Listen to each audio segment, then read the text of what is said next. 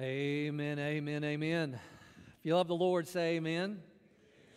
Man, let me tell you something. The prophet Amos, he said, when your commands came to me, when your words came to me, I ate them up. I hope that you are ready just to feast on the Word of God today as we look at the last of the Ten Commandments. And really today is the focus of worship today is really a lot about the Lord's Supper.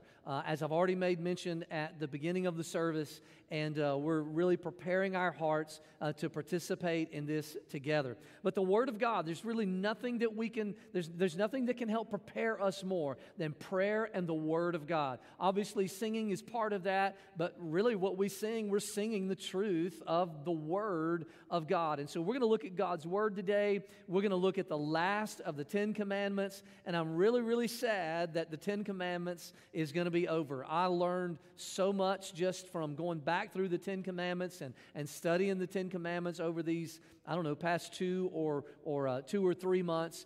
But isn't it interesting that that's just how God's Word works? I mean, you can take a section of God's Word, and if your heart is right, it really doesn't matter how many times that you've read it. Doesn't matter how much you have studied it. If your heart is right and the Holy Spirit is at work in you, you can read a section of God's Word that you are extremely familiar with, but God always uses it in an amazing way. I really pray that that has happened in your life over the past several weeks. I pray that as we have gone through these Ten Commandments, I pray that your heart and your attention has been focused upon Christ. And I hope that as we end this sermon series with the Lord's Supper, I hope that by studying these Ten Commandments, all that it has done is just helped you to see more and more how much you need Jesus. And if you do have Jesus, helps you see more and more how much we need to celebrate His broken body and celebrate His spilled blood together. I want to give you a quick recap of all of the sermons that we have looked at. Just in about 5 minutes, I want to give you a quick recap of all of the things that we have looked at in these Ten Commandments, these foundational principles that God has for us. The very first sermon that we looked at, really, which was the foundation of not just the Ten Commandments, but really the foundation of all God's commandments and the foundation of our relationship with Him, is that God said, "You shall not have any other gods before me." And in doing this, really what God has commanded us to do is that we are to love Him above all others. I was thinking this past week how easily we use the word love. I love ice cream. I love my truck. I love football. I mean, all these things we love. I'm beginning to think that maybe we ought to reserve that term and to use it in appropriate ways. Like, I love my church. I love my spouse. I love the Lord. I like ice cream. I like all those other things, but we're supposed to love the Lord. He's supposed to be so supreme in our life that love is really reserved for Him. And like I said, in preparation for the Lord's Supper and the altar call and everything, we're to make sacrifices to Him. If He is our God, and if we love Him, and we don't have any other gods before Him, then we make sacrifices to Him. And then we looked at the second commandment. In this commandment, we talked about carved images, where God said, you don't make for yourself a carved image. This is an obvious rejection of idols. Our idols look very different in our day than their idols did, the Hebrews, back in their day. But we still struggle with idols. And what idols do is they shape you and they form you. Because whomever you love and whomever you worship, they shape you and form you. And we don't want to become a carved image by allowing idols to shape us. True worship is a lifestyle of obedience. Then we looked at in this third commandment several weeks ago about how you shall not take the name of the Lord in vain. And if you recall, I defined that word vain as is empty. In other words, we don't take God's name and use it in an empty way. We don't talk to God in an empty way. We don't talk about God in an empty way. And we looked at several examples of how we have empty words whenever we use God's name. We talked about empty prayers, prayers that are just repetitive, or prayers that are just for show, prayers that are just not real. This is taking the Lord's name in vain when our hearts are not really in tune with those prayers. We talked about empty commitments. I mean, how often are we guilty of saying, oh, Lord, I promise I'm going to do something, or I'm going to make a spiritual commitment to do something, and it's just empty. We don't follow through with it. And so all of these things, these empty ways that we use God's name in talking to Him or about Him is what we talked about in this third commandment. And then when we looked at the fourth commandment, we talked about the importance of the Lord's day. This commandment was remember the Sabbath to keep it holy, but we talked about how we keep the spirit of the law, we keep the principles of this law by prioritizing Sunday as the Lord's day.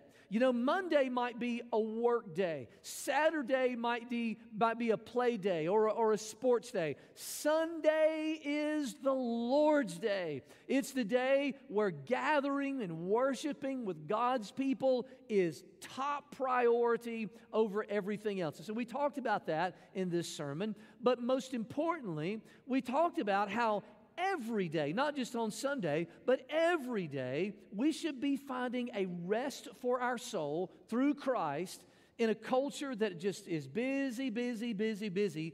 God wants us to have a rest for our souls. And then the fifth commandment, I was on vacation during the fifth commandment, and this was preached by our student pastor, Michael Whitaker, and about honoring your father and your mother. I listened to that sermon on Facebook Live as I was driving through some valley in California. And it was an excellent, excellent, excellent sermon. I loved it. And it talked about the responsibilities of kids. By the way, kids, this is the only time in Scripture that you are directly named in a command. Children, obey your parents. And in the New Testament, it says that it may be long life for you. In other words, you know, don't mess up. The next commandment, commandment 6, do not murder. I also was gone during that sermon, and Pastor Tommy Redding, he preached that sermon. Did an excellent job. Covered some topics that are extremely difficult and controversial, but he talked about the importance of life, respecting life from conception until natural death. And then in the next sermon, which was Commandment 7, we talked about not committing adultery. And what I tried to do is I tried to show how this commandment of what we shouldn't do really points us to what is God's ultimate vision for our life, and that is one man, one woman, in a faithful and committed relationship for life. And so we talked about the title of this sermon was Faithful and Committed. Faithful and committed. In other words, there's one person that you have a physical relationship with in this life, one person, and you are to have that commitment your whole life, and of course the phrase, until death do us part. And then a few weeks ago, 2 weeks ago, we talked about you shall not steal and how we're not supposed to take shortcuts to get the things that we want. And that's what stealing is. It's taking an illegitimate shortcut, but rather we're to work hard. God designed us to work. This is a quality, a characteristic in Scripture that we see. And then not only not supposed to steal, we're not supposed to take things that don't belong to us, but ultimately, if we want to be godly, we're supposed to take the things that do belong to us, and we're supposed to be open-handed and generous. Giving is a distinguishing characteristic of the gospel and of God's character. And then last week, you shall not bear false witness. This message was about rejecting lying and gossip and slander. And ultimately, and I probably should have titled it this way, ultimately we're supposed to talk like Jesus. If we want to be like Jesus and we want to act like Jesus, then we want to talk like Him. But not just talk like Him, we want to think like Him, we want to feel like Him, we want to have our insides, our hearts want to be like Him as well. And so we talked about how we need to inspect our motives and attitudes and emotions and the tone and all the things behind our words, because godliness is something in the heart and in the mind. Today, the 10th commandment, the last one, I'm going to cover it very quickly. We're going to talk about how the Bible says that we should not covet. And I'm really going to use this as a springboard to kind of lead into the Lord's Supper today and kind of conclude this message. But there's a difference between covetousness and contentment. Now, this what we're going to read, this commandment doesn't say anything about contentment, but all of these commandments are not just telling us things that we shouldn't do. By telling us not to do certain things, like not covet, the Word of God is pointing us to an ultimate vision and an ultimate place that God wants us to go. These commandments, in other words, are not ends in themselves, so do not covet really points us to finding contentment in Christ. So let me begin by asking you a question. What would make life, for you, in your mind, what would make everything perfect? What would make everything perfect? What would need to happen in order for you to be totally and completely satisfied? Typically, the way people answer that question is through the acquisition of stuff. Like, I need to get a job, I need to get married, I need to have money, I need to get that recreational item that I really like, I need a bigger house. I mean, it's usually the acquisition of earthly stuff where we get this vision in our mind for what would make us happy.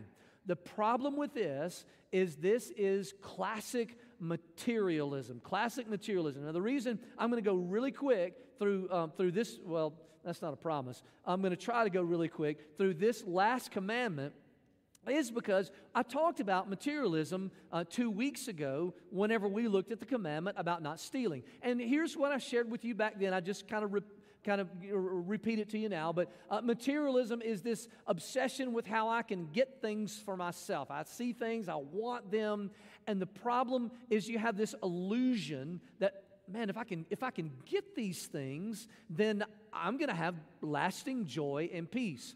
And usually what happens is when there's materialism or what we're going to call covetousness in the heart, there's usually an elaborate plan that captures a lot of energy and attention that displaces God as the center of your life.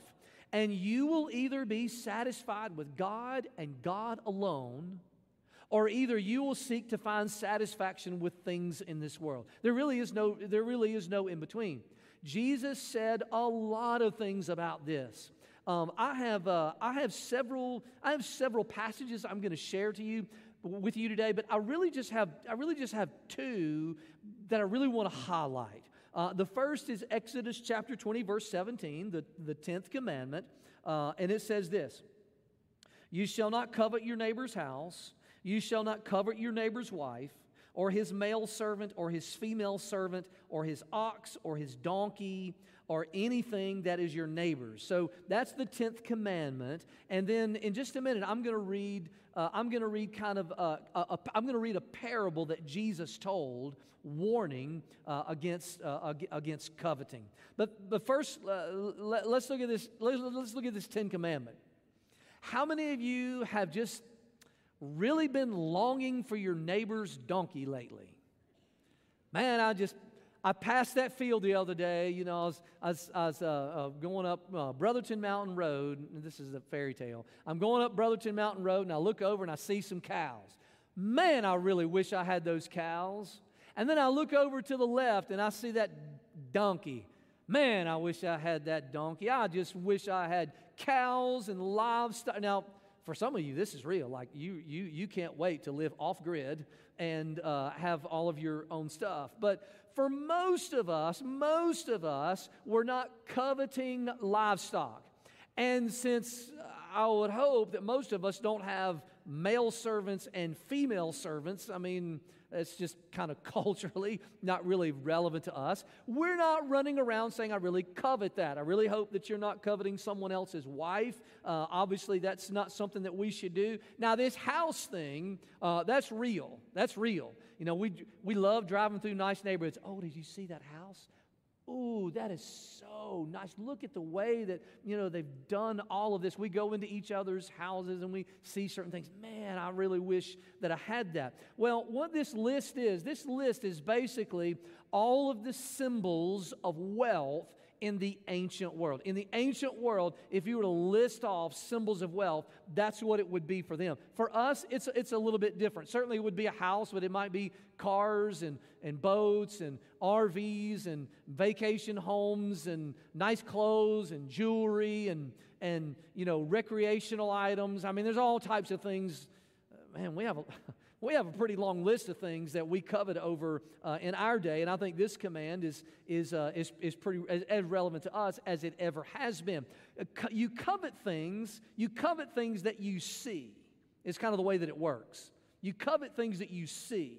So you see something that maybe you don't have, and you say, "I really wish that I had that." You know, every time that department store, whoever delivers those magazines to your house, or every time you see those billboards, or every time you see something in the world, whether driving down the road or whatnot, say, man, I really wish that I had that. I want to attain that. That's usually how it begins. Well, a desire for stuff just doesn't come from the Holy Spirit. 1 John chapter 2, verse 16 talks about the desires of the eyes. We see something that we want them. And we also know that coveting and materialism is just a major inhibitor to discipleship. It's always been a hindrance. For example, Matthew chapter 9, verse 24, Jesus talks about how hard it is for a rich man to get in heaven. And then coveting is destructive to, I think I have some of these verses for the screen. Coveting is also destructive to a spiritual life, as we see in 1 Timothy chapter 6, verse 9.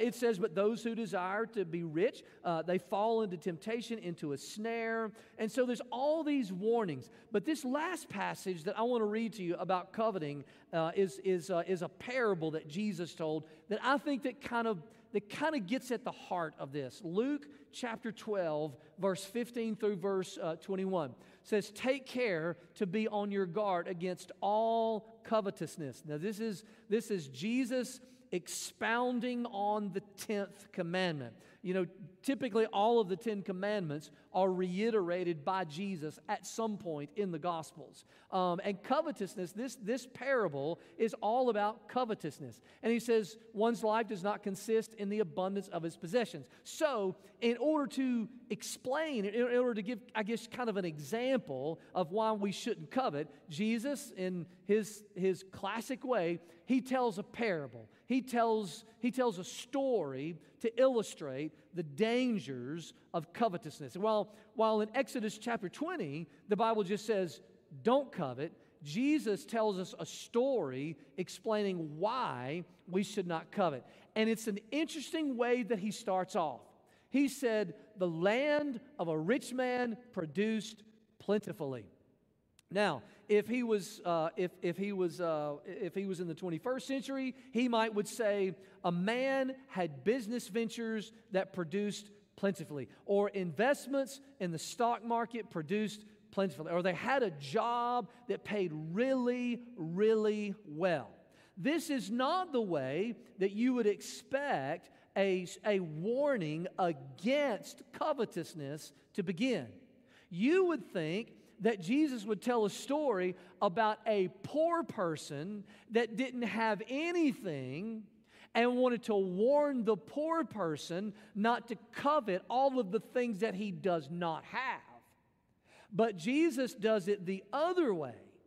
He talks about the rich person that has a lot and warns about coveting. And he goes on to say, he says, the rich guy thought, oh, what will I do? I don't have anywhere to stack my cash. My gun safe has gotten too big. I can't stack any more cash in there. What am I going to do? What am I going to do? And he said, I'll tell you what I'll do. I'll buy a bigger safe. I'll buy a bigger barn. I'll build larger ones, and there I can store all my cash, all my stuff, all my grain, all my goods. And I'll say to my soul, oh soul, you are so satisfied. You are so content. You have ample goods. Oh, you have everything that you need. Relax, eat, drink, and be merry. Boy, that's the life, isn't it? Isn't that the American dream? Just get all that you have, more than you possibly need. Oh, and don't share it. Just build a bigger barn where you can store it up better, right? Isn't that the American dream? We all just want to get so much, and then I can just relax. I can be totally content. And Jesus said, fool, this night your soul, not your goods, not the stuff that you've earned, but your soul is required of you, and the things that you have prepared, whose will they be? And Jesus said, so is the one who lays up treasure for himself and is not rich towards God. Now listen, it doesn't say that you can't have stuff. It doesn't say that you can't have a lot of crops. It doesn't say that you can't be a successful business person. It doesn't say that you can't own a lot of stuff. The Bible never, ever, ever says it is wrong to be rich. Never says that. Never says that. It says, rather, that we should be more rich towards God, that we shouldn't trust in our material things, that we shouldn't covet those things, because our souls were made to crave after God. Psalm 42, verse 1. Psalm 42, verse 1 says, as the deer pants for flowing streams, so pants my soul for you, O God. Our souls were made to crave after God. So here's some practical things for you. I won't spend time on these. I could spend a lot of time talking about these questions to kind of discern if you're coveting. If you can't wait, you just have to have it now. It's probably a sign of a coveting. If your mind is preoccupied with getting all the stuff that you want, you're probably coveting. If you're being irresponsible and you're just swiping that credit card and you fill that one up and you swipe another one and you get another one and you fill that one up and then you go get a home equity line of credit and you find anybody that'll loan you money because you can't afford the stuff you want, so you borrow the money, that's way irresponsible. Are you willing to be accountable? Are you willing to talk about it? Willing to consider that maybe you shouldn't do it? And then here's a big test. Do you give to God's work first? Do you give to what God loves and God desires first? Or do you fulfill all of your own desires? And then at the end of the month, if there's any kind of leftovers, maybe you might give that to God. Well, those are just kind of some tests for you. So the point is rather than coveting, God has called us to be contentment. And we Scripture gives us the secret of contentment. Jesus said, seek first the kingdom of God and his righteousness, and all of these things will be added to you as well. In other words, if you seek the kingdom first, God said, I'm going to take care of you. I'm going to take care of you. And here's the interesting thing that I find. When we are responsible and we're good stewards and acknowledge that God owns everything that we have and we steward everything that God has in a way that he wants it, it's interesting how God produces an abundance out of that and gives us everything that we need and more. I mean, we live in a nation of abundance. So let me ask you if you want this. Contentment. This is what contentment is. A perfect condition of life where no aid or support is needed. I think we'd all say, man, I want that.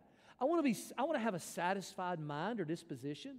I want to be satisfied in my circumstances or my position. The question is not whether or not we want that. All of us want that. The question is whether we're pursuing a route of materialism and covetousness in order to be content in life, or if we're looking to Christ and his sacrifice and a relationship with him, if we're trusting in the gospel and trusting in what Jesus did for us as the way for our hearts to be satisfied. I mean, that's really the choice that we make. You can't pursue a soul-based satisfaction both ways. You're either going to look for contentment from God alone, and you're going to have that contentment in God alone, even when you don't have the things that you need, even when life circumstances aren't great. Or either you're going to never be content, you're going to constantly be chasing it, and you're never going to be able to get it from this world. Philippians chapter 4, this is what the Apostle Paul said. It says that he's learned the secret of being content, that he can do all things through Christ who gives me strength. You see, true contentment basically just says, God's enough. God is enough. So that's the 10th commandment. Let me show you all 10 again. All 10. These are all. This is not the whole text of all the 10 commandments. This is just the basic framework, the basic commands of all 10. If you have been sitting here for 10 weeks and you've looked carefully with me at these 10 commandments and you think you're okay, you haven't been listening. And you certainly haven't been looking to Christ. If you've been looking at all these 10 commandments, how they're written, as well as how I've tried to open up all of Scripture to show you where these commandments are pointing. For example, not bearing false witness points to us using our words and talking like Jesus. And all of these commandments, like not committing adultery, is not just something we don't do. It points us towards faithfulness and commitment in all of God's Word. If you've been looking at this, and you've been looking at it for 10 weeks, and you think, well, I'm okay, I'm not that bad. Your heart is hard before the Lord. And it could be that today communion would just have no meaning for you. Because, you know, it's not until you realize that your life is broken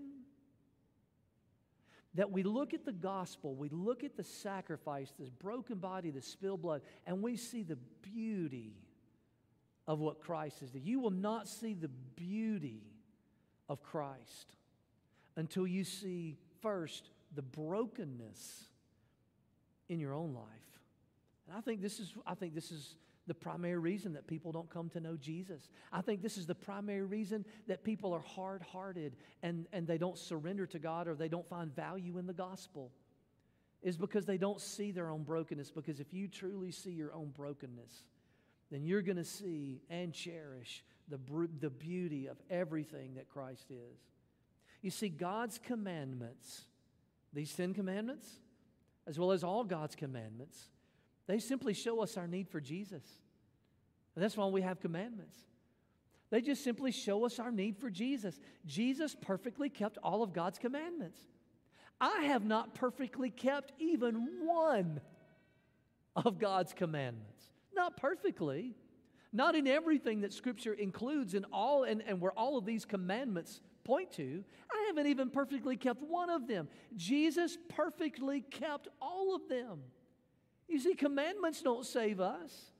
Trying to follow commandments and trying to be good enough and trying to do good enough, it's never going to save you. You'll never be good enough. You'll never follow the commandments good enough. You'll never be religious enough. God will never accept your human effort. It's never going to happen. He's never going to accept your human effort as a basis for being saved. Never. Doesn't matter how hard you try. Jesus is the only one who perfectly kept the commands. And so what happens is the law, God's commandments, they're like binoculars. They're like a lens where we simultaneously see our brokenness and our failures and our inability to please God, and at the same time see the beauty of Christ and the sacrifice that He made for us. And so we can fulfill these commandments only as we surrender to Jesus and only as He lives His life through us. You see, any righteousness that you see in me, any righteousness that I see in you, any righteousness that we see in each other, we don't get to take credit for it. It is the life of Jesus Christ being lived through us through the inspiration and the power of the Holy Spirit of God. So we're going to have our altar call now. And I want you to think about the things that you need to sacrifice. Maybe something in regards to these 10 commandments has jogged your, has really lodged in your spirit over the past 10 weeks. There's something that maybe we've looked at that you would say, I need to sacrifice that. I need to give that over to God. Maybe it's a problem that you're facing. Maybe it's something that you're lacking. Maybe it's a sin that you're holding on to. Maybe it's an activity that God says, hey, I want you to give that up. Maybe the Lord's calling you to ministry. And the Lord would say, I want you to leave your job and I want you to pursue a call. Maybe God's calling you to give up your vacation time so that you could go on a mission trip next year. You could be the maybes are endless.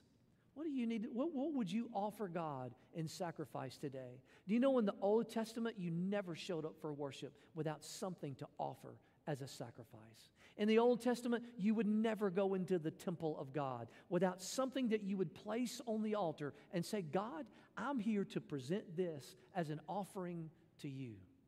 And you know, God has not done anything that He hasn't asked us to do. God laid Christ on an altar of sacrifice for you. His spilled blood, His broken body.